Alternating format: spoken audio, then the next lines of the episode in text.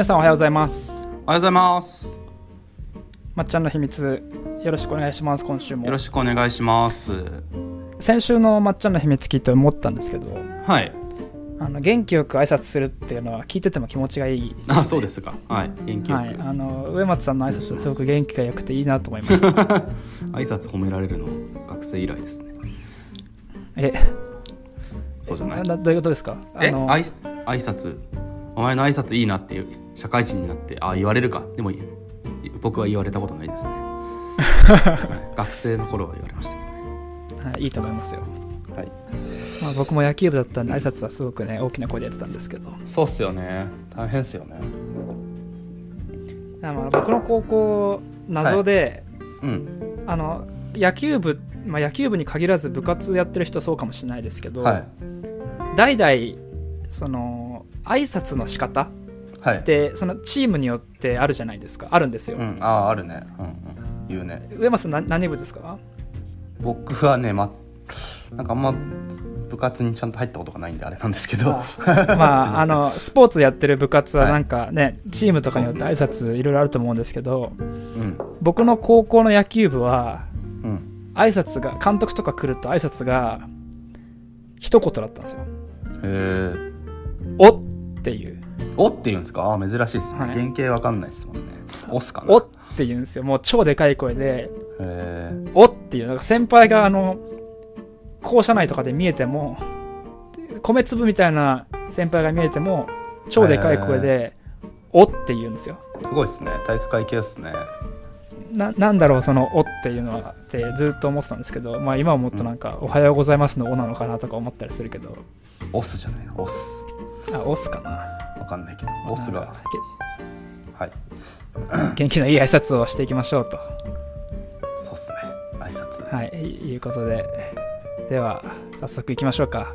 はい。今週のインバウンドニュースの振り返りをお願いします。はい。じゃあまずですね今日は3つぐらいかなごはあのご紹介しようかなと思うんですけど1つ目はまあ絶対これですよね、えー、と緊急事態宣言が3度目のやつが宣言なされましたね。ああもう本当に。はい、ね、そうですね。始まったり閉じたりで。まあえっ、と範囲は東京大阪京都兵庫の4都府県なんでまあまだ範囲狭いっちゃ狭いんですけど、えーでかつ期間が5月11日までの2週間で何か意味あるのかっていう気もしなくもないですがっていうところとあとは今回は範囲が飲食店とか以外にもその自粛要請の範囲が広がっているところが話題になってますね。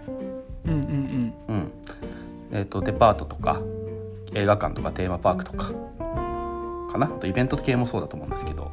っていうところが、あのこれまでと違っていてだからデパートなんかだと本当に食料品売り場以外は閉じますみたいなところとかがほとんどですね。いろいろ調べてみたんですけど、うん。なのでちぐはぐですよね。うん、なんか意味あんのかなっていう気はしなくもないですけど、はい、うん。であとはまあわすごく国内で皆さん話題になってるんでご存知だと思うんですけど話題になってるのは、無観客開催を要請されたって話ですね。はい。まあ、なんかどういう意図なのか分かんないんですけどデジタルで配信しろよってことなのか分かんないんですけど無観客関西無観客で映画館とかテーマパークとかは、えー、と営業を開催しなさい。それか休業してくださいみたいな感じなんですけどうんなんかちょっとさすがにちょっとよく分かんなくてこう反旗を翻すところが増えてきてるなって感じですね。うんうん。ちなみに僕らがの会社がある浅草では、えっと、花屋敷っていう遊園地があるんですですけどそこは休業するそうです。もう一個、えっとえー浅草フランス座演芸場東洋館っていう落語と落語じゃないか。まあなんかそういうのお笑いのイベントをやるとこ施設があるんですけどはなんかもう営業するらしいですね。うん。うん。うんなんか寄せははいはい。ああどうぞどうぞ寄せは社会生活の維持に必要だからっていうふうに判自己判断して営業しますとか言ってて。ななんかまあとんなんていうんですかね。へりくつの言い合いみたいになってきてる気がしますけど、いや本当に。昨日もでも僕渋谷歩いてたんですよ。うん、あので渋谷のあのクラブ街というんですかね。あの、うんララブホ街があってそこうんうん。にクラブあると思うんですけど、うん。もうあのアイドルイベントがあって、んものすごい行列で人が並んでて整理番号とかうん。発表してて、なんか密どころじゃない感じのなんかはい普通にライブみたいな感じの状態で、うん。なんか大丈夫かこれとか思ったりしました、うん。し今のそのなんていうのへりくつの言い合いで言うとツイッターでちょっとバズってたあのお寿司屋さんの,、あのはい。料理教室の話のツイッター見ました？えわかんないです。教えてください。なんか、うん今日で一回飲食店としては休業します。その代わり明日から料理教室を始めたいと思いますと。うん。でカウンターに座っていただいた方は私が寿司を握ってるのを見ることができます。で、えっと、お気軽に試飲試食することができます。料金はいくらです、みたいな。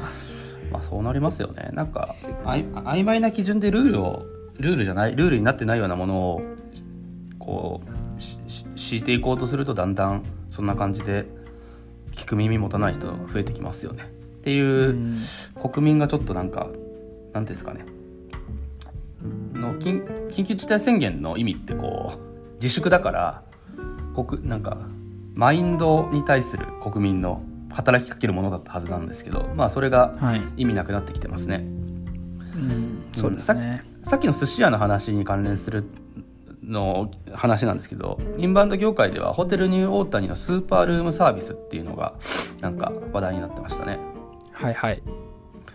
えっ、と飲食店はダメだけど飲食店は8時までしかできないけど多分この宿泊室の中で飲食店飲食物を提供してもらうみたいなホテル内のレストランから運ばれるらしいんですけど多分これ、と泊まることになるんじゃないかな。だなんでだから下手したら一晩中食べてもいいんじゃないかな。わかんないですけど時間制限さすがにレストランなんであるかもしれないんですけどこれもなんかねもうなんか解釈の違いをついてるっていうかっていう感じでなんかあんま意味ない2週間になるような気がしますね。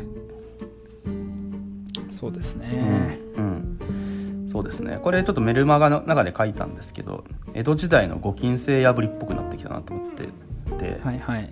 なんか江戸時代って贅沢品がこう禁止されちゃってるからなんか裏地裏地だけ綺麗にするとか表はき粗末な感じでみたいな文化が生まれたりとかあとは、ま、町人はこう刀持っちゃいけないから侍じゃないからで武器の代わりにでっかいお鉄で作ったキセルも作るとか、まあ、なんかそういうのに近いなっていうあ中中世だなっていう感じがししてききましたね。なるほど。はい。んで笑ってもらんないですけどまあなんかそうですね。ルールがルールではなくなってくるのは良くないなって思います。はい、もうね早くワクチンワクチンが広がること。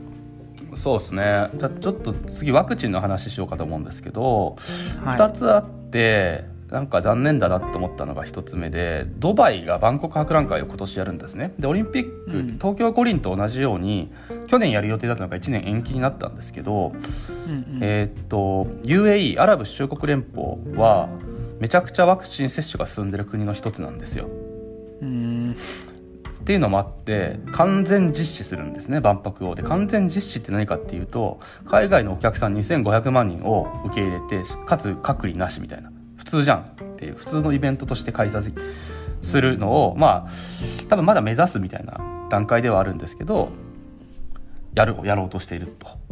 まあ、これなんかはね完全にあのワクチンのおかげっていうのもあるしなんかこれこそまさに菅政権が思い描いていた理想の五輪の形みたいな感じですよね。はいはいここうはいいうのやりたかったんだろうなっていう、はい、そうコロナにコロナに打ち勝った証ですねこれはって思いました。うん、なんか対照的なイベントになりそうな気がしますね。ここれはどういうどういうことなんだろう、完全実施っていうのはワクチン打ってない人が仮にいたとしても、その人も入国して OK みたいな、そういう意味なんですかね？なんかねそれそこまでね他の報道でも書いてはなかったんですけどね。うん。ん、ただどうなんだろうな。うんなんじゃないですかね、まあそこが結構、うん、完全実施、まあ、いつマスク外せるのかっていうようなね、そういうことですよね、うん、で翻って日本に関しては誰だっけな。なんか、えっととある大臣さんが日本の接種は来年になるんじゃないかみたいなことを先週発言してたんですけど、ちょっとソースが見つかんないんで、えーちょっと不確かなんですが。一方でこれすっごいえっとねあメルマガには書いてないんだっけですけど河野太郎大臣の、はい。えっ、とメルマガごまめのなんたらっていうブログがあるんですけどメルマガじゃないですね。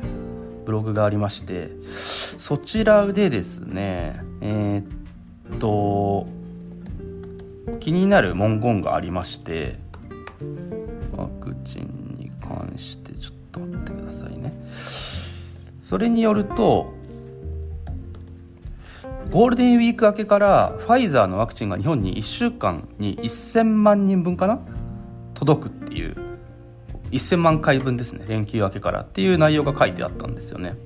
うんこれが本当ならだいぶ動き変わるんですけどこの僕が見たところこの大臣のブログにしか書いてないんで本当かよく分かんないんですがこれが進むとすあのすごいことになりますねはいあのただここのブログにも書いてあるんですけど医療医療関係者に対する接種が終わってから他の方に対する接種を進めるみたいなことも書いてあってそれするとワクチンあるのに接種進まないみたいななんか悲しいことになるんでまあちょっとそこはも含めて確認したいんですけどこれがうまくいったら1週間に1000万だから3ヶ月で1億人ぐらい分の接種ワクチンが供給されるんですよね。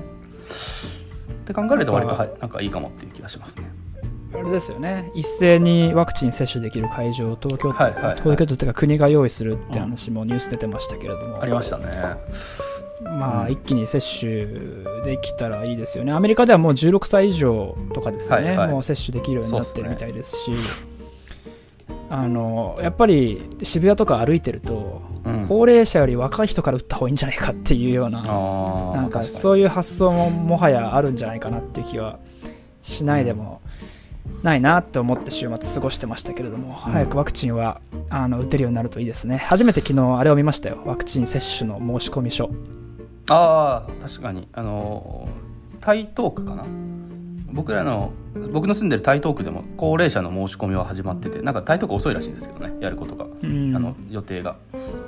でしたね。すごいアナログな書面でしたけれども。そうですね。僕らのあれですねこうお親世代がそろそろ接種するのかなって感じですねはい。っていうのがありましたのでまあ交互期待っていうところではあるかなと思います。で最後ですね、えー、とこれはなんかあんまり業界内で話題になってないんですけど JNTO さんが日本政府観光局ですね。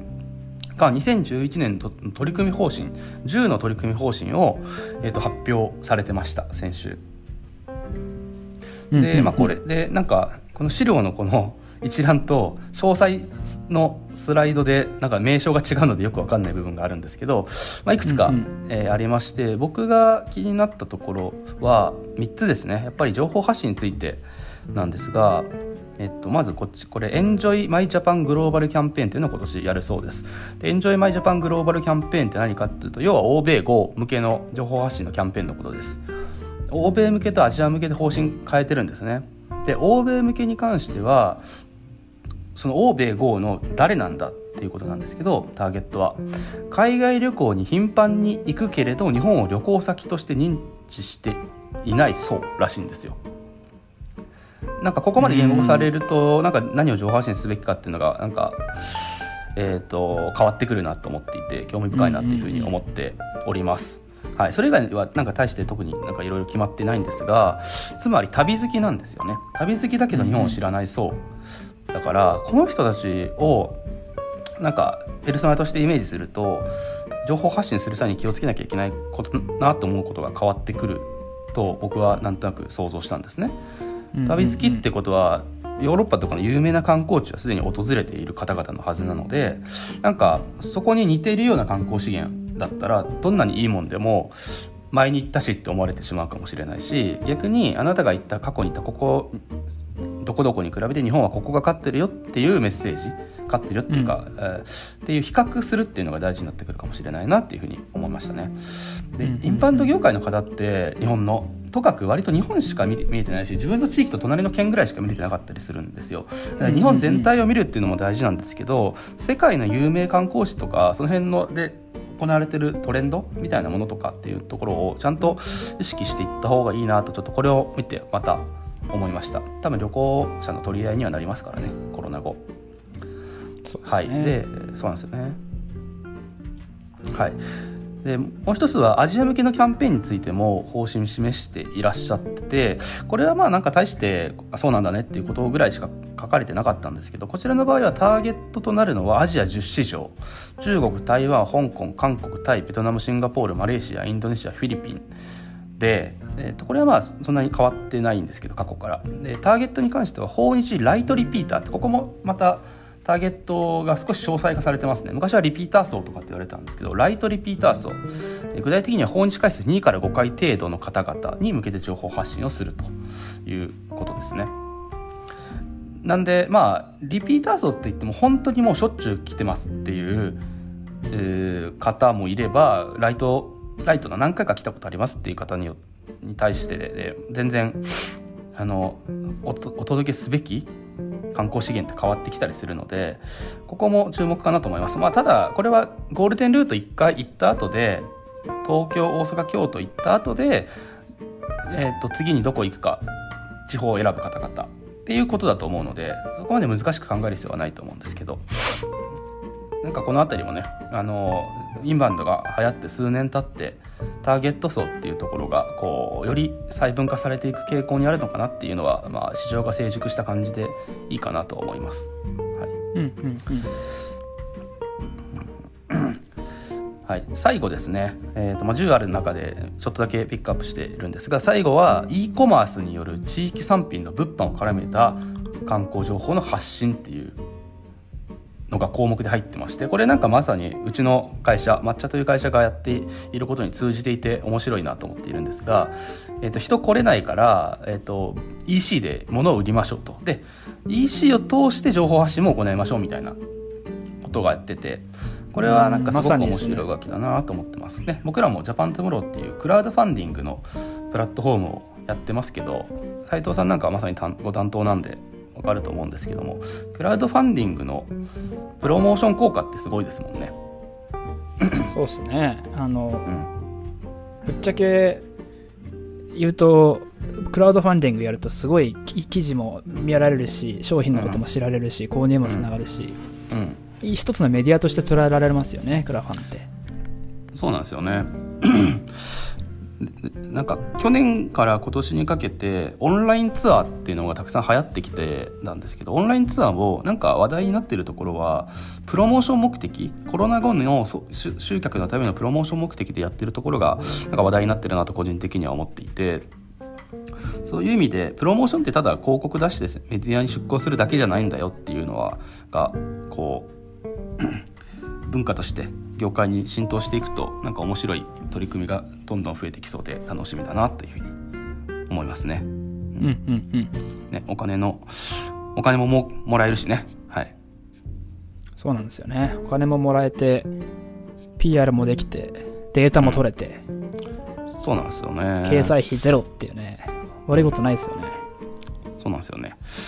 んでぜひねあのー、気になる方がいらっしゃったら抹茶でもその辺りの支援させていただいてますんで是非お問い合わせいただければと思います。はい。はい。以上です。はいありがとうございました。それではえっ、ー、と本日はゲストがいらっしゃいますのでこのまま2部に移動しましょう。はい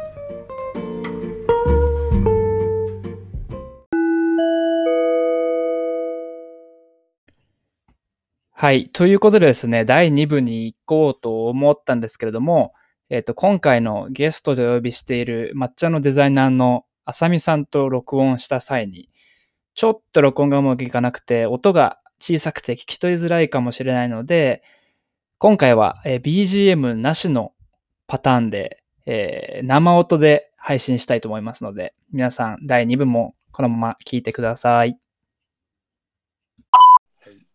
はい。えー、それでは第2部に入っていきましょう。はい、えー、今日のスペシャルゲストは抹茶でデザイナーとして働くあさみさんに来ていただきました。あさみさん、よろしくお願いします。よろしくお願いします。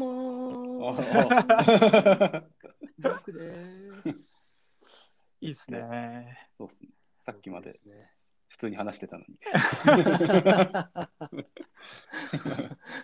では、あの、簡単にあさみさん自己紹介をお願いします。ご紹介。はい。えー、っと、デザイナーとして働いてたり、働いてなかったりしています。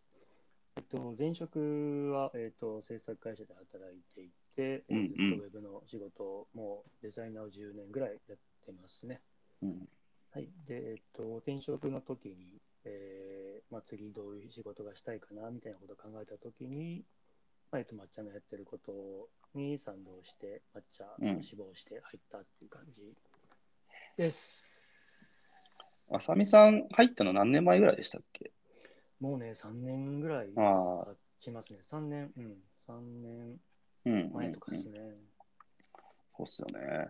その間、抹茶にデザイナーらしき人って、まあ、福島さんもやってたんですかね。なんか、福島さんがそうですね、僕そうですよねうん、仕事ずっとやってて、うんうんうん。僕入ってからはもうやってくれないです。そう、だから、いろんやなお仕事ね、抹茶いろいろあるんですけど、ああさみさんにこう、問い合わせが集中するんで、なんか、あれですね、集中しないようになんか、なりましたね、会社の仕組みが。結構やってもともとは浅見さんに本当にデザインの仕事は全部、案件とかも含めて全部行ってるよううなん。感じでしたけれど、改めて抹茶ルの仕事っていうのはどんなことをしているんでしょうか今は。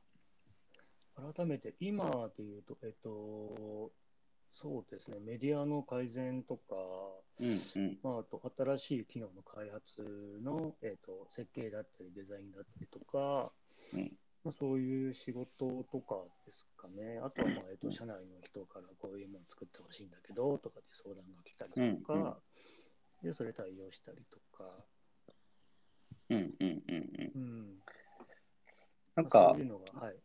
はいはいはい。なんで、ま、抹茶のウェブサイトの中のあのオフィシャル、オフィシャルっていうんですかね、クライアントワークとかの除いた抹茶のオリジナルの特集とかっていうのは基本的にあさみさんが手掛けてらっしゃるのが感じですかね。そうですうんね。全部やってますね。うんうん特集ページとか。うんうん。今で言うと、えっと、月刊抹茶？抹あ茶ストーリーズ。そうだそうだ。うん。今日えリリース？ちょうど今日リリースした、そうですね、抹茶ストーリーズという特集のデザインも、今回もめちゃくちゃいいデザインですね。あのぜひ見てほしいんですけど、皆さんに。そうですね。URL を貼っときますんで、見てみてください。なんか本当に僕が多分この中だと、まあ斉藤さんはちょっと最初の時期抹茶かかってましたけど、歴は長いんですが、浅見さんが入られてから抹茶が作るこう特集みたいなもののいいねって褒められる割合がす格段に増えたなと思っていて、うん。すごいありがたいなっていうふうに思っておりますっていう感じで、こう、ちょっとハードル上げてますが、浅見さんなんかこう、どれか一つ、これが俺の仕事だって見せるとしたらどれがいいですか？なんかこうコメント欄に URL 載せようと思うんですけど、他に。えー、俺の仕事だっつって？いや、まあでもそれで言うと全部ですけどね。おえーーなんだろうね。桜特集とかね。あああ、綺麗ですよねあ、、桜特集。ね。桜特集。まあねないけど。うん、そう、今年はね、ちょっとインバウンド止まっちゃってて作れなかったんで残念ですけどもね。ちょっと過去のやつまだ見れるのかな？閉じてないですよね。見れます、見れます。こはいの桜特集は毎年あの桜の時期になると桜の記事を抹茶の Facebook で結構投稿したりするんですけれどもうん。この桜特集を投稿するとものすごいシェアが広がるっていうような、うんで過去の抹茶の桜に関するあの情報だったり今年もすごいシェアされたんじゃなかったかなあのどこが出すよりも早く出したんですよ今年。うんうん。うんうんうん。なんですごいねあの伸びていましたね桜特集。うんうんうんうんうん。そうですね。ぜひ皆さん、大桜の季節終わっちゃいましたが、見て。桜を忍んでください。ぜひ。あとあの浅見さんといえばあの海に出てる印象が強いんですけれどもうん。なんか先日も海に出て何か釣ってましたが なんかそこら辺についてちょっと詳しく。何でしたっ先けな白ギス行きましたね。えー、あれめっちゃ楽しそうなんだよな。楽しいですね。今釣りいいっすよねが一番。釣り そうですか。釣りの話ならもっとでもなんかあの釣りってコロナになって女性とかすごい増えたって言うじゃないですか。うんうんうんうん。実際どうなんですか？その釣り行くと。えっと、昨日も行ったんですよ、日曜日。へ白ディス、あの品川周辺から船出て、え。はいで、乗って行ったんですけど、えっと、ちょっとまあ人は少なくて、うんうんうんうん。うん。えっとね、何人だっけな、片、片弦で3、4人座ってたから、うん8人、えっと、7人、8人ぐらいで、結構その間隔広く座ってるんはいはいですけど、えっとね、半分ぐらい昨日女性でしたね。へ。で、女性だったし、びっくりしたのが、初めての人、はい。もう全然やったことないですみたいな人が昨日一人で来てて。すごいっすお前マジね。かみたいな。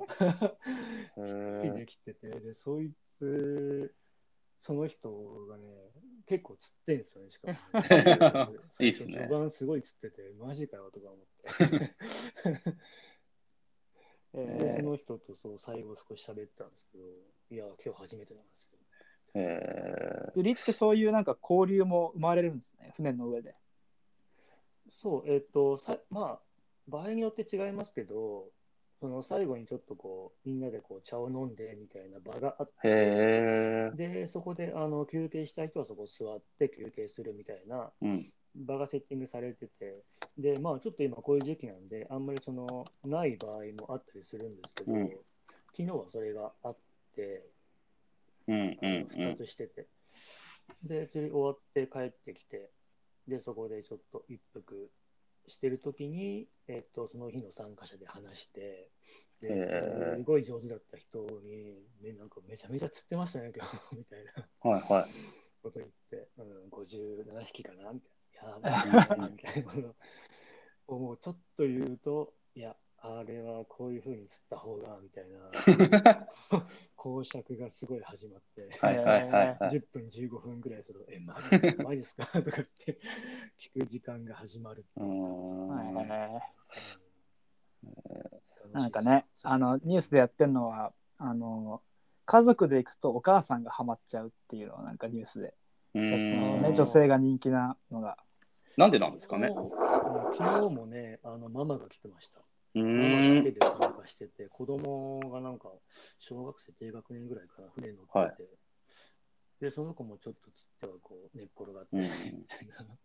うん。ん、なんかママがすごい釣っててハマってるんですよね、みたいなこと言ってましたね。うん釣りって釣り船を利用して一日遊ぶとなるとなんか、費用どれぐらいかかるんでしたっけ？うん1万円弱ぐらいですね。昨日乗った船だと8000円とか。はいはいはい。うんでまあえっと、道具のレンタルとかは、えっとまあ、場合によって違うんですけど、無料とかなんで、うーん。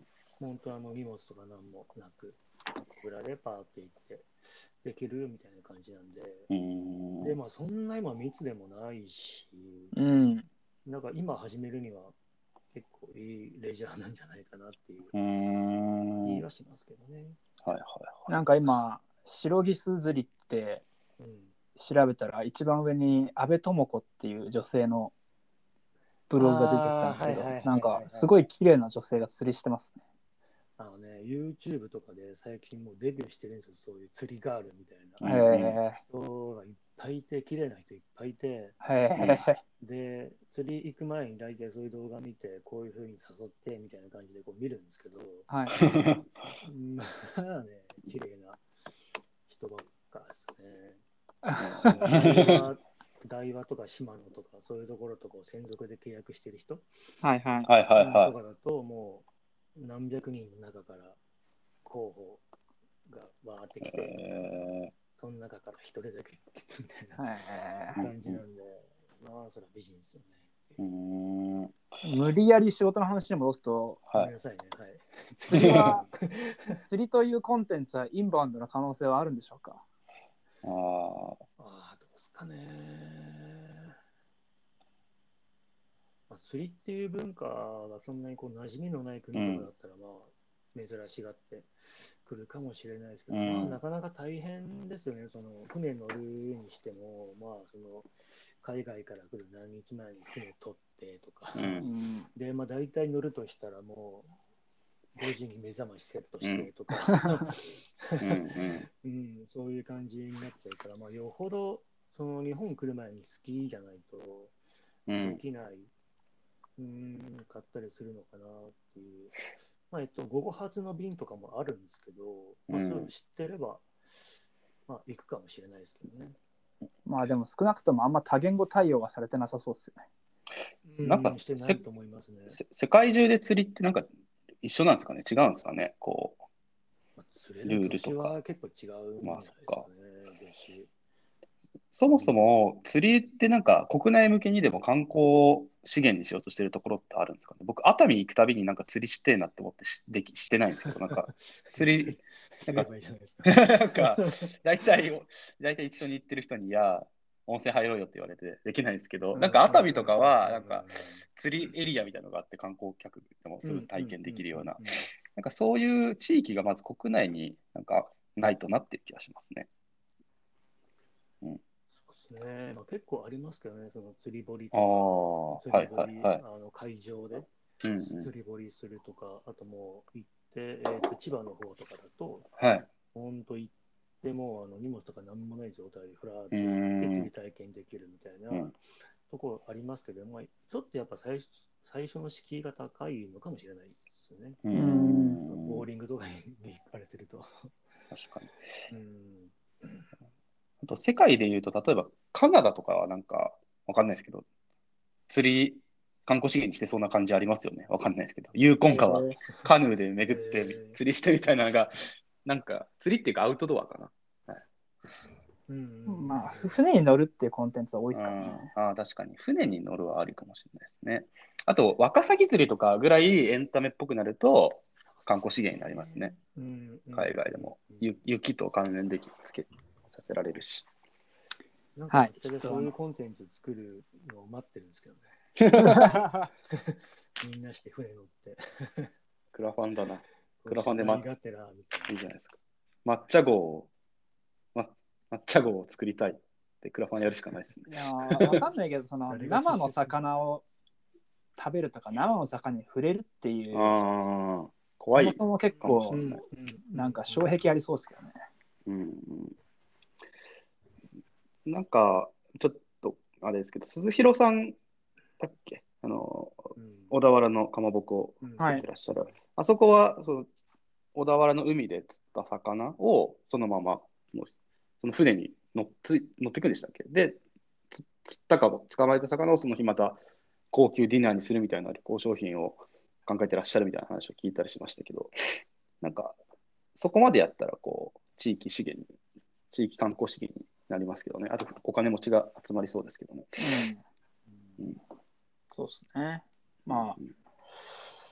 美味しい魚を食べられるお寿司屋さんは今緊急事態宣言でなかなかお魚お魚食べられなくなっちゃいそうですけど、うんうん、あのお酒とともに。確かに。浅見さんはしんどいじゃないですか。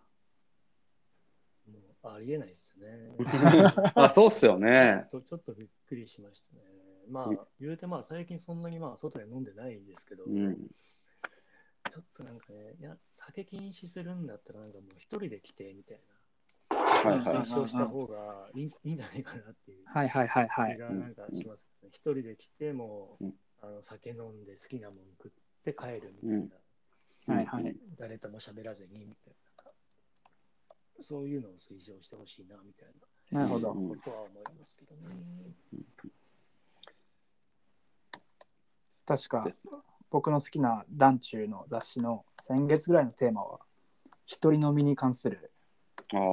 特集組んでてうんめちゃくちゃエモいんですよね。そのえなんかいろんな文章を読んだんですけど、その一人飲みについての文章がね、本当になんか、頭の中ぐっちゃぐちゃな状態で一人飲みに行って、でもよくわかんない人と喋って、結局よくわかんねえんだけど、なんかやっぱいいんだよな、みたいな、なんかそういう ちょっとロロックな感じというかありますよね、一人飲み。うんうんうんうんうんまあ、そんな感じで、魚と飲みの話は、そうですねいや全然、全然大丈夫です。大丈夫ですか？はい。そうですね。じゃあ、なんだろうな。もうちょっとデザインの話だけ一個だけすると、外国人向けにデザインするっていうのは初めてのお仕事っていうか、まあ、会社と、そういう会社に入るのは初めてだと思うんですけど、なんか抹茶に入って気づいたこういったところに注意しなきゃいけないんだなとか、なんか難しさみたいなところとかってあったりしますか？仕事を進めていく上で。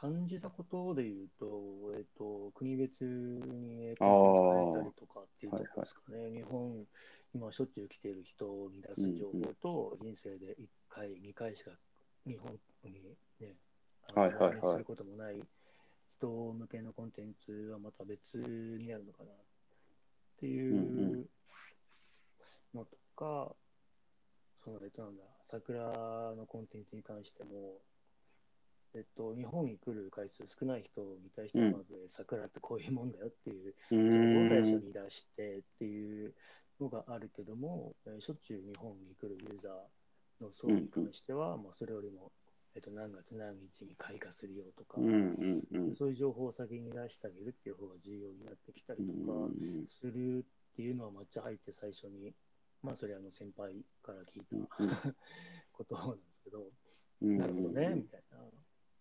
なんか当たり前なのかもしれないですけど、あの顧客理解みたいなのをしなきゃいけないのが大変ですよね、他の国内向けの商品とかに比べても。あと、抹茶のサイトって多言語じゃないですか。だから、例えば言語によってなんか文字数がすごく大きくなっちゃうものとか、なんかいろいろあると思うんですけど、この言語すげえ大変っていうのあります。タイ語。